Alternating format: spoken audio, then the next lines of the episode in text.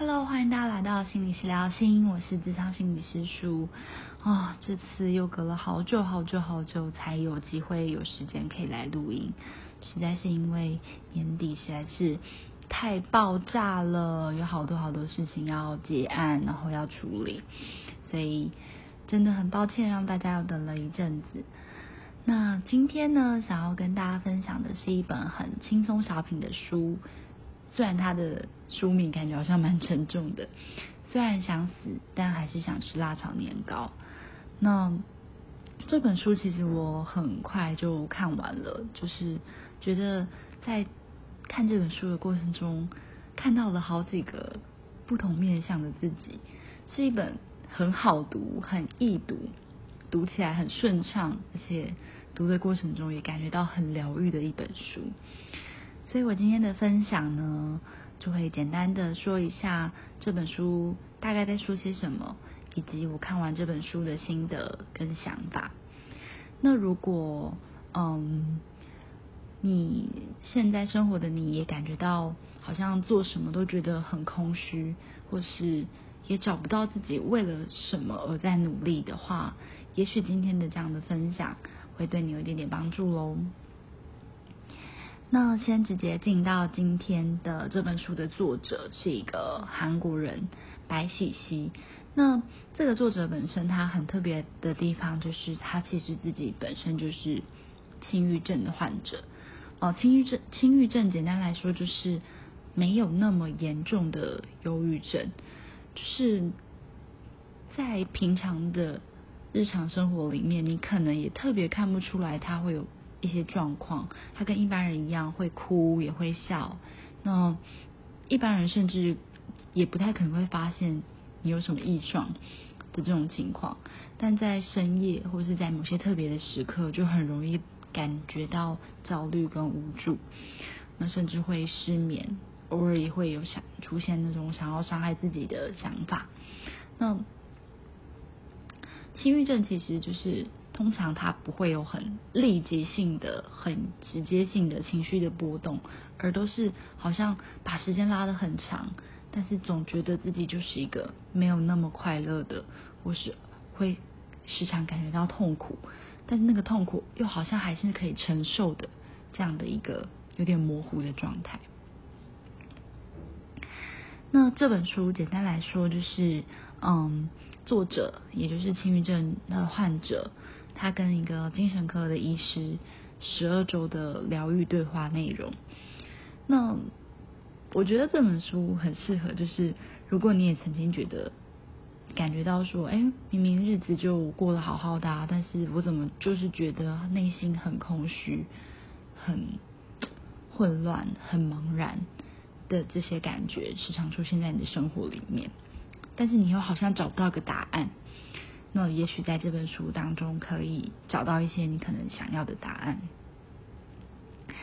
那接下来我的分享方式就是会分享一些大家可能也曾经经历过的一些情境跟困惑，然后再分享这本书想要传达给大家的一些新的思考方式。那些新的思考方式有可能是你过去从未想过的，那也有可能是你曾经想过但是没有把它具象化，没有把它变成文字、变成语言的实践在生活当中的。 OK， 那第一个呢，是不知道大家会不会有一种感觉，就是我不知道我自己是个怎样的人，就是别人好像说我是一个很活泼啊，或是很开朗，或是有人说我觉得我是一个很内向的人，但是就是心里就是会有一种很大的一个纳闷跟好奇，说我到底是个怎样的人，我自己也不了解自己，就是生活好像也没有怎么样，但是就会很习惯性的想要去比较，去找到一个人来跟你相比，好像透过这个比较的过程就可以去了解说自己到底是个怎样的人，或是去参照一个别人的标准来去定义自己是怎么样的。然后在比较的过程中呢，又会很容易的就是遇到比自己优秀的人就感觉到很自卑，遇到比自己还要不好的人就觉得自己是一个很优越的。那在这个过程当中也会不断出现一种想法，是想要告诉自己说啊，我一定要成为怎么样的人，我一定要满足怎么样的期待，然后我才是一个够好的人，我才是一个很完美的人。但是通常在这样的框架下，或者是你也曾经有过这样的想法的过程中，往往最后的结果都是很容易的不断的失败，然后再继续的跟身边的人比较再比较，这是一个很累很累的过程。那这边这本书其实提供了一个不一样的想法给大家，就是通常会这样子给自己一个很大的期待，或是给自己一个很高的角色要去满足，是每个人或多或少都会有的一个情况。但是不知道大家有没有曾经想过，就是其实在整个自我比较，或是在与他人比较，或是在给自己期待的这个过程中，其实你是有选择权的。这个选择权指的是你不想做你就可以不要做，那你今天想做的话，那就是你自己的选择。如果我们总是去依照别人的反应来去决定自己是什么样的人，甚至依照别人的反应来给自己一个很严酷的惩罚，或者是如果没有达到心中一个完美的标准，就不断的惩罚自己，那其实是一件非常非常辛苦的事。那其实在这个过程中，你是可以掌握这个选择权，是我想要选择的是我跟可能过去的自己比较，而不是依照别人的反应来给自己一个很大的惩罚。所以通常我们就是把一个标准设得很高很高的时候，我们就很容易的去觉得自己是很辛苦的，或者是也会一直很执着在某一个既定的成功标准上面。那这是一件很辛苦很累，然后永无止境看不到尽头的一件事情。那如果你自己也曾经有这样子的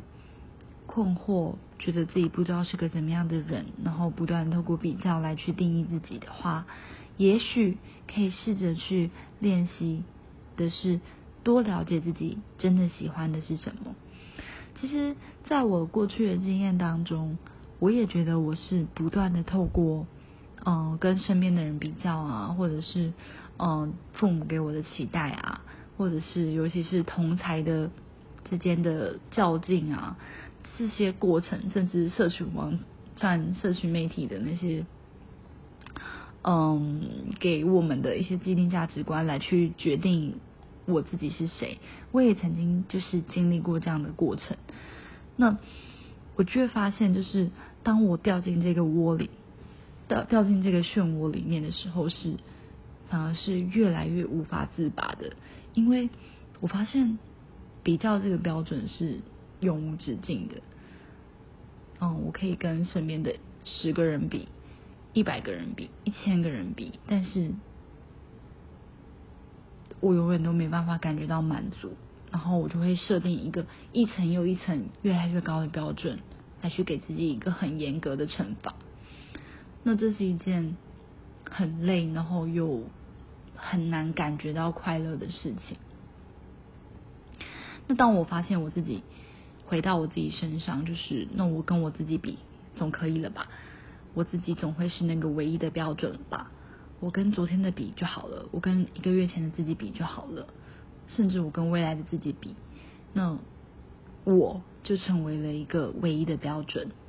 然后我也发现，当我把自己当成那个唯一的标准之后，我的掌控权变得很高。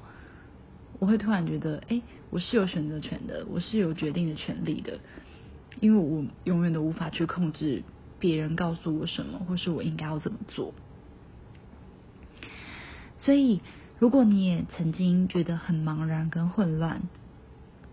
不知道自己是个怎么样的人，也许可以做了几步。第一步就是试着去了解一下自己的喜好是什么，就是不管别人对你的期待或想法是什么，回归到你自己身上，当我做什么事情的时候，我可以觉得很开心，当我做什么事情的时候，我可以真心的感觉到快乐，不是为了别人而做的。那在这件事情上，我是真的可以感觉到那么一点点的成就感、喜悦感、欢愉的感觉。那在愿意多了解自己的喜好的过程中，你就会发现这个比较这件事情好像就没有那么重要了。再来就是第二个，就是去设定一个长期目标计划。那既然是跟自己比嘛，那就是给自己一个长期的目标、长期的计划去执行、去达到。那当你达到的时候，也是对自己最大的一个肯定。这个肯定不是别人给你的，而是你自己给你自己的。再来就是运动啊，或是做一些自己喜欢的事啊。总体而言，就是要了解自己是个怎样的人，首先最重要的是要去提升你对自己的满意度。我常常在就是我们常常会办一些活动嘛，就是总会就是在活动的最后就要请就是参与的同学来写一个回馈单，然后他们就会勾选说比如说我今天对于今天的讲师啊、今天的场地啊、今天的演讲内容是否有感觉到满意啊？满意程度可能从1分到5分，让他们圈选。每次在就是统整这些回馈单的时候，我都会去冒出一个想法是：我对自己的满意度是多少？为什么总是是学生来去评断可能这场演讲的成效或成果？这是一个很既定的模式嘛，这个社会告诉我们就是要这样做嘛，不然你怎么算出你的绩效？你怎么算出你的 KPI 或是什么的？但是有没有一个可能是在我完成一件事情之后，我来给自己打一个分数？我设定几项我自己重视的目标，比如说我重视我自己今天台风有没有准备好，或者我今天的口条有没有准备好，那我自己给自己一个满意的程度，那会是几分？1分到5分是几分？那当这个标准从别人给你的反应转变成自己对自己的反应、自己对自己的满意度的时候，会突然发现，这就是我的人生啊，这是我的生活，我的生活不是由别人来定义的，这个满意度是我自己圈选的，那我可以为我自己这个圈选负责任。那我真心的，我很客观的，因为毕竟我最了解我自己嘛，我知道我自己原本的可能准备的程度到什么样子，那我今天展现出来的到底是符合我自己原本的预期，还是就是不如我原本的预期？这个标准答案其实只有我自己才是最重要的。那当然你不能否认的是，下面的观众的反应也很重要，但是那些反应不能成为一个唯一，也不能成为一个定义你的方式。我觉得这样子的一个新的想法，其实可以运用在各式各样你想要完成的目标的过程中。当然我们都会努力的想要去满足我们身边的人，不管尤其是有权威的人、上司啊、父母啊，他们的期待。但是在做这些事情的过程中，你是可以满足你自己的期待的吗？你是可以觉得自己做得还不错，我想给自己打一个不错的分数的吗？我觉得这件事情是更重要的。那提升对于自己的满意度，也会是了解自己的一个很重要的过程。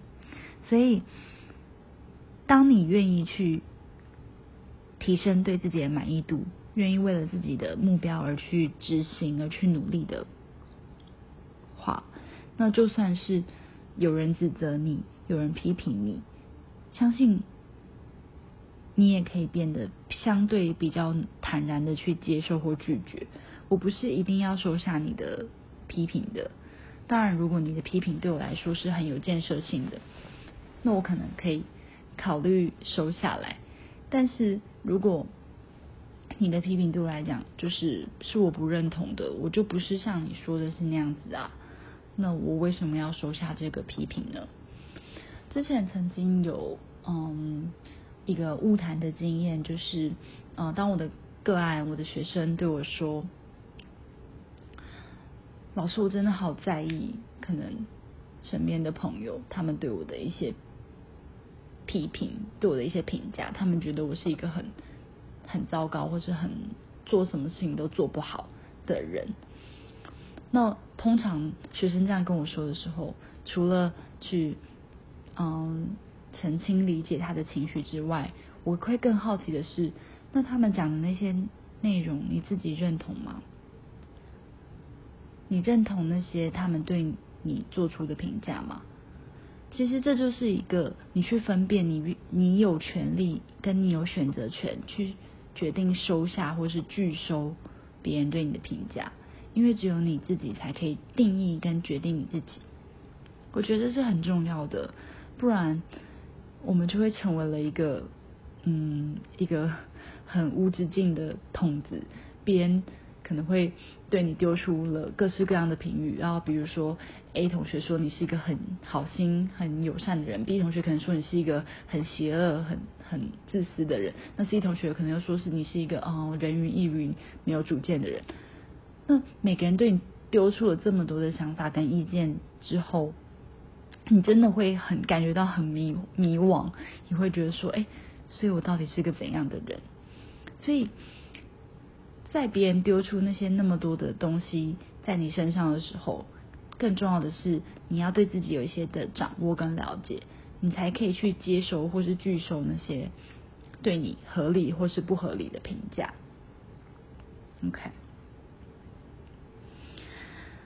所以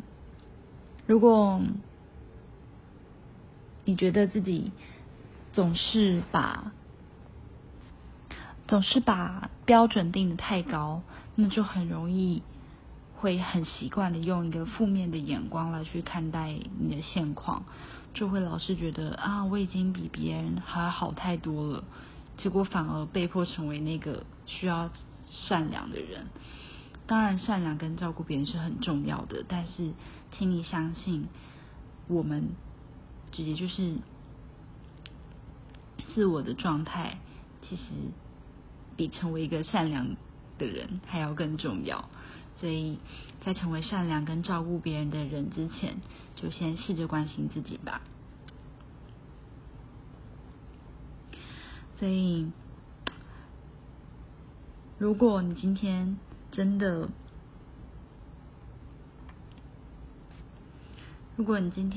的就是收到了一份礼物，那就请你好好的享受当下的那一份礼物带给你的喜悦、兴奋与感动，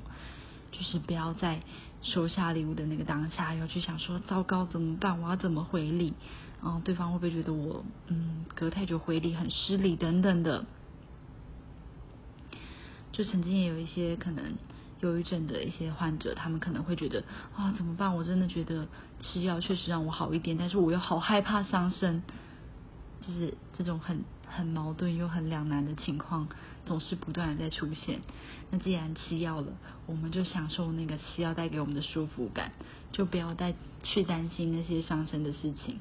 既然我们收下了这份礼物，我们就享受这份礼物，不要再去担心那些礼物可能后面的话带给我们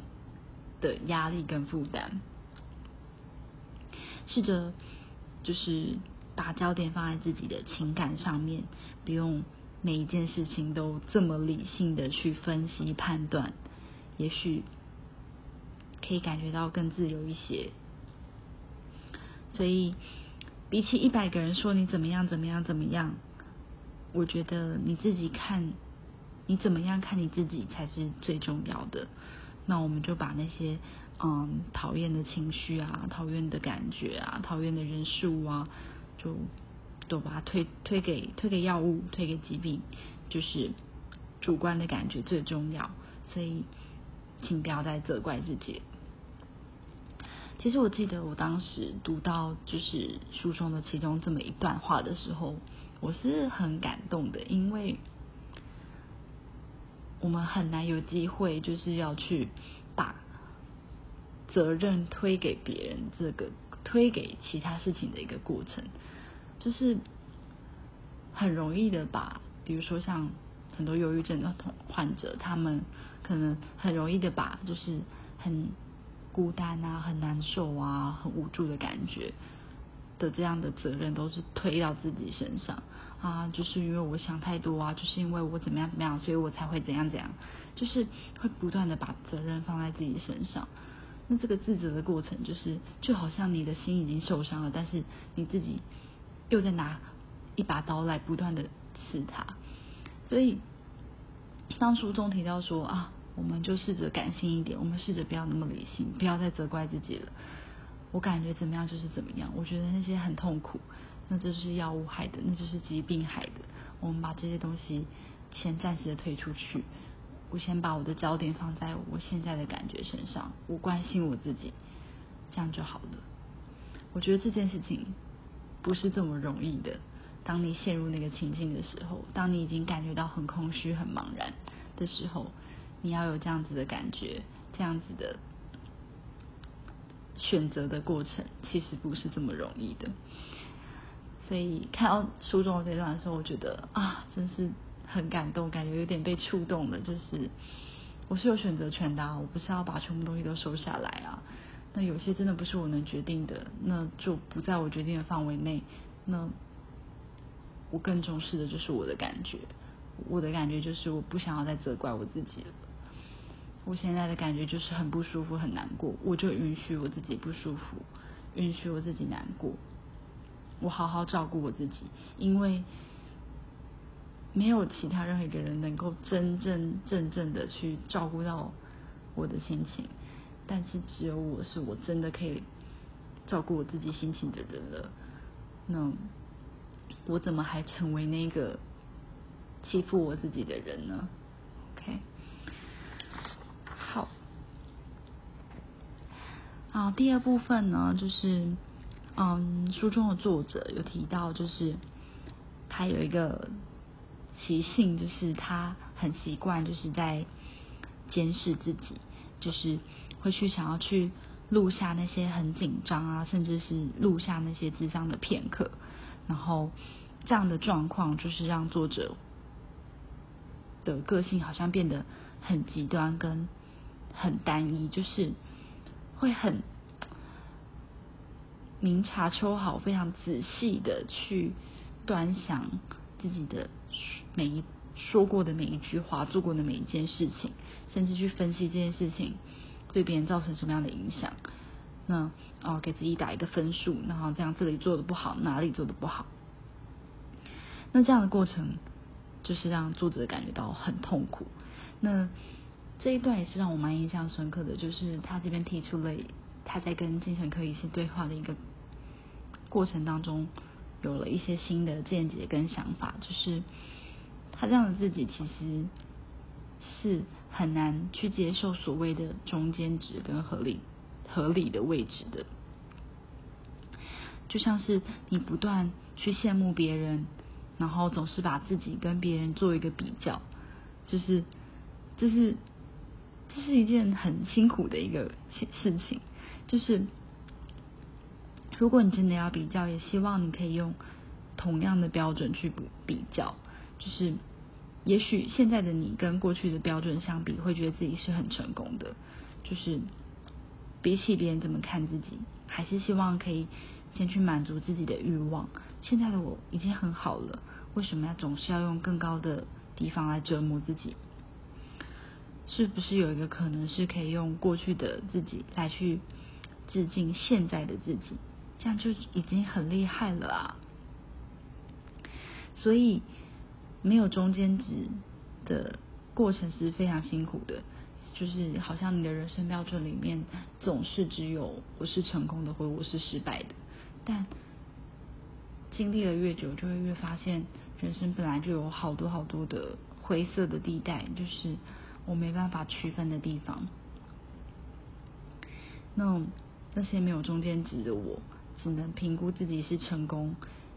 或是只能评估自己是失败的我，真的好累。那在跟别人比的过程中，只有比别人好或是比别人不好，那这个绝对值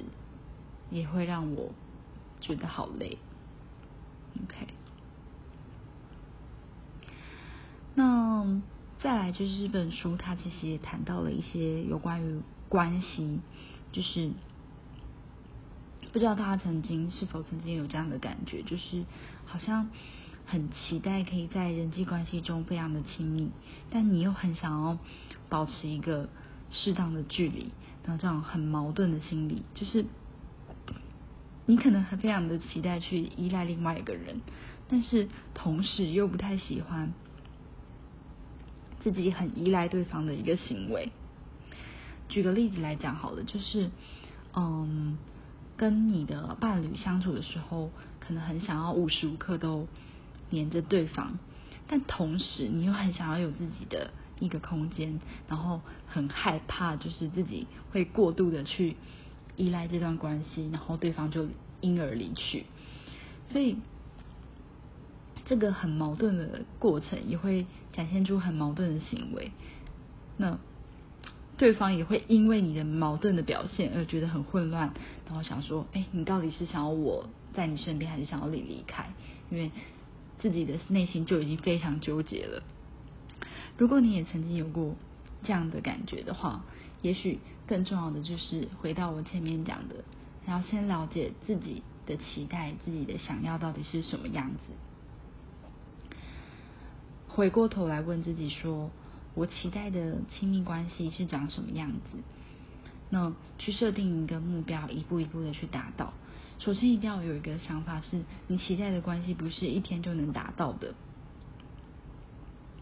可能是要需要很多的沟通，很多的努力来去跟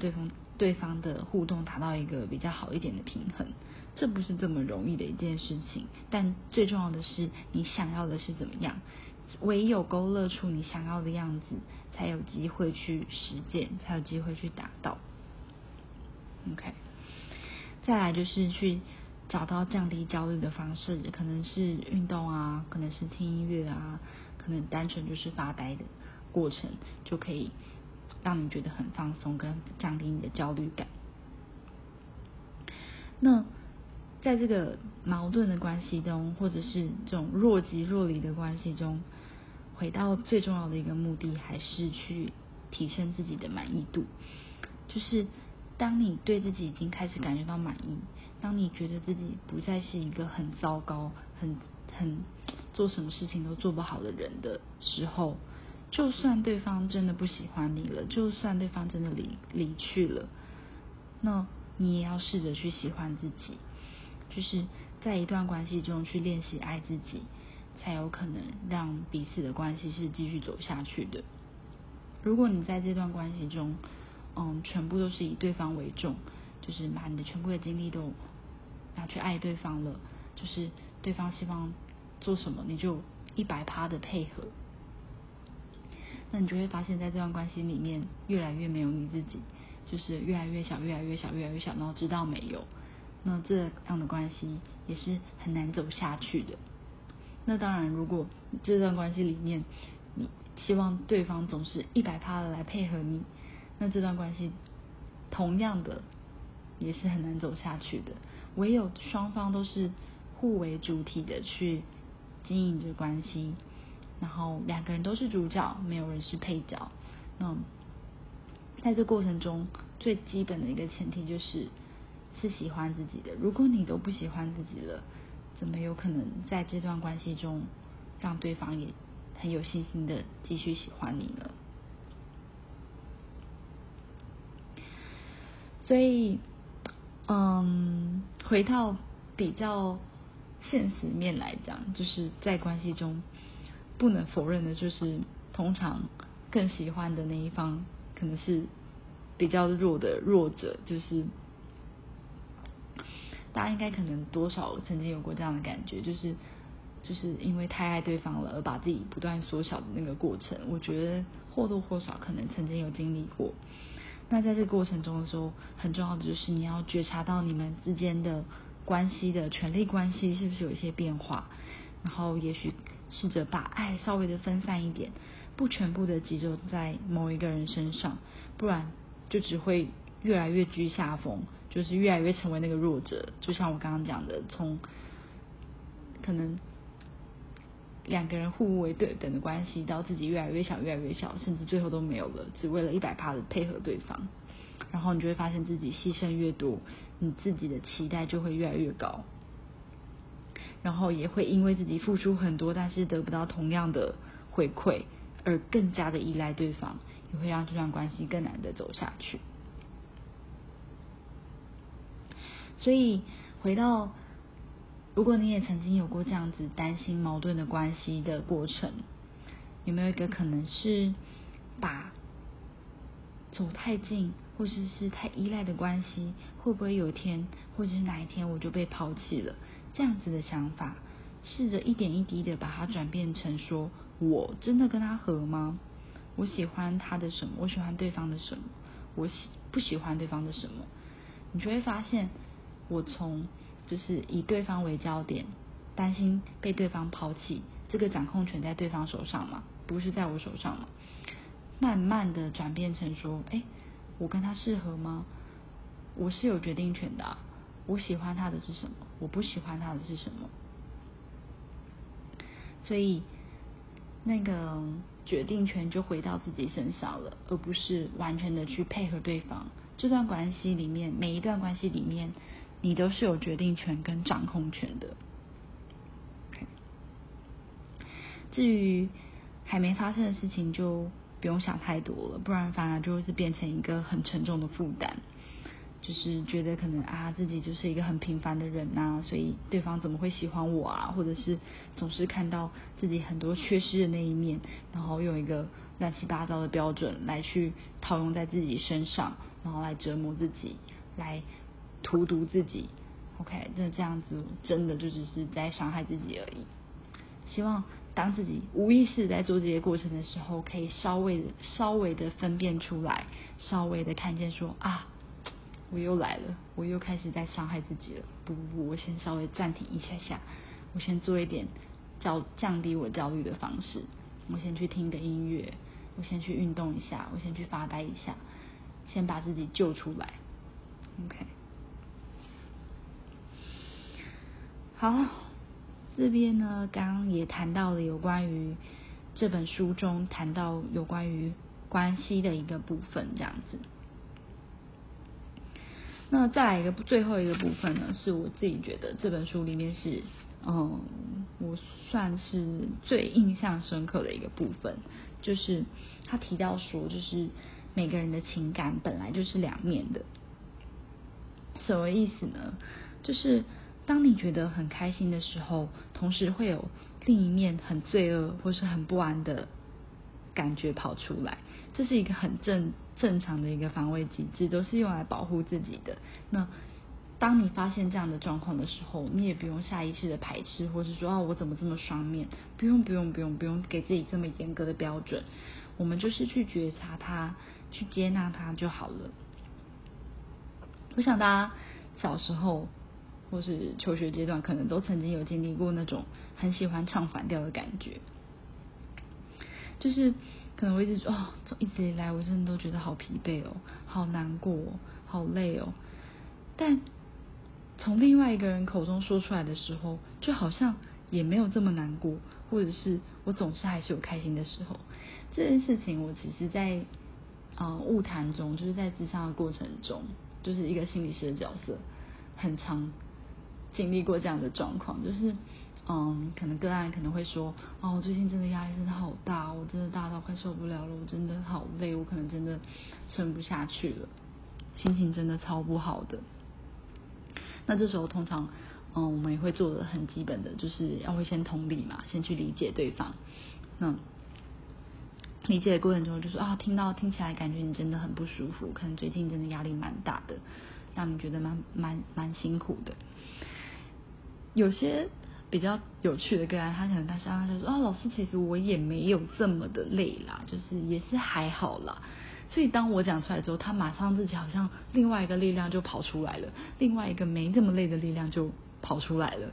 然后他就开始自己再继续说下去，说，诶，也许其实他在很多负面情绪当中，其实有一些正向力量的，是可以慢慢跑出来的。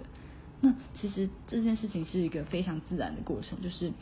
是人的情感本来就是两面的，所以就是也是一个很自然的过程。如果举一个大家可能生活中比较常见的例子，就是想想看，如果你是在可能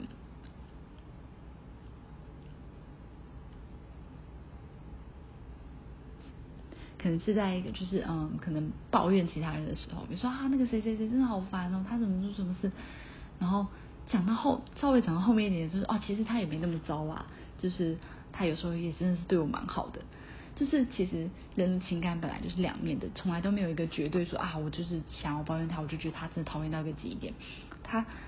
我们是可以慢慢看到是人情感的另外一面的，那这些东西其实都会很自然的跑出来，我们就是去觉察他，去接纳他，然后发现自己有不一样的情感，对同一件事情本来就有很多灰色地带，都有很多中间值，而不是绝对的统一的。或是当别人可能有对你有一些称赞肯定的时候，就是你真的做得很不错啊，那你可能自己下意识说啊其实也没有这么好啦，就是那个情感本来就是两面的，所以我们就去试着去接纳这些两面的情感，然后让自己接纳更宽广的视角跟感受，因为同一件事情本来在不同的角度有不同的看法，那这些看法都可能是你的一小部分，那这一小部分你就是去觉察它，去接纳它，去理解它就好了。所以绝对的二分法，或是很极端的说啊他就是很讨厌，没有任何可能，他就是超好的人，没有任何坏的地方，绝对的二分法这件事情跟绝对的极端都会让人变得很疲惫。其实绝对二分法这件事情也是不断的在惩罚自己，所以在同一件事情上面，我们就试着用不同的面向跟角度去看，所以就比较有机会去看到其他的各种可能，也会觉得好像就是轻松了一点。那讲到这个人的情感本来就是两面的，我就想到曾经有一个个案问我说，就是一个很自卑的人，如果他一直很努力的去想一些很正面的想法，是不是好像很阿 Q， 就是好像只是自己在骗自己。那当他这样说的时候，其实我是真的很心疼的，因为感觉他真的很努力了，也真的很用力的想要照顾自己，但却好像还是不断的被一些很负面的想法给困住。我还记得那时候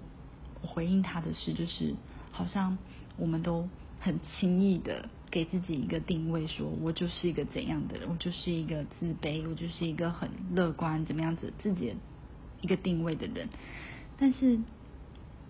大家如果可以把它想象的更加弹性或更加的柔软一点的话，就是今天也许你是个怎么样的人，都是一个光谱，它都是一个随意的，都可以移动的，它不是绝对值，它是一个连续值，今天可能靠近那边一点，明天可能又靠近另外一边一点。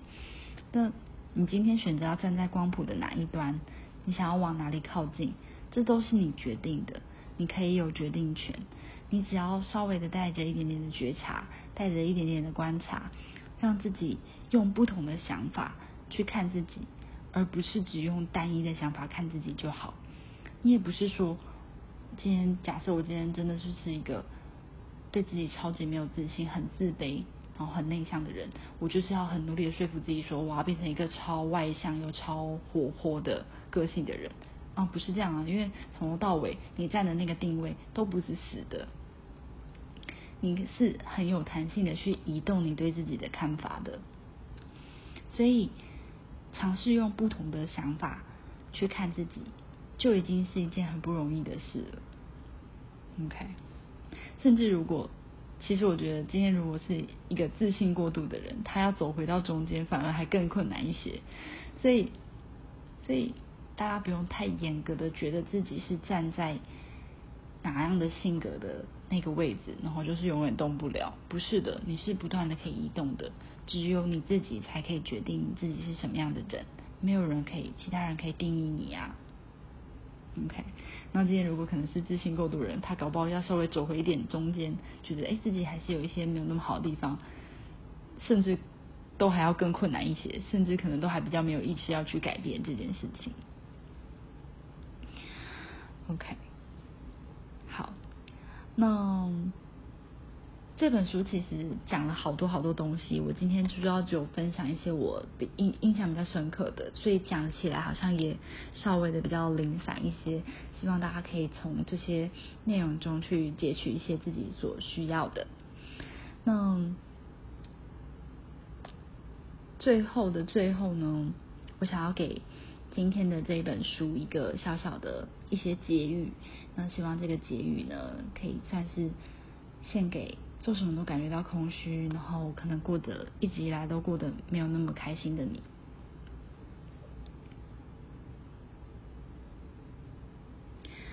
我想要试着对自己温柔一点，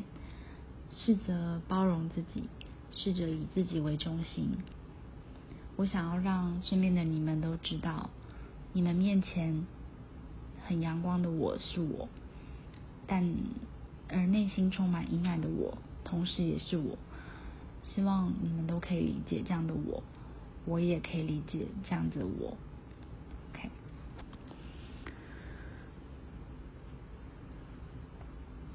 好，那今天的分享呢就先到这边告一个段落。如果你对这本书有兴趣的话，非常强烈的推荐你可以去找这本书来看，真的是一本很精彩的书籍，这样子小品书籍。那如果你对我的 podcast 有兴趣的话呢，希望你可以持续的追踪我的 podcast。 那我最近也开了 IG， 如果但是就是最近实在太忙，所以比较少更新。但是如果你有想要follow 我的动态的话呢，也欢迎可以去找我的 IG。 那今天的分享就到这边结束咯，谢谢大家听到这边，下次见咯，拜拜。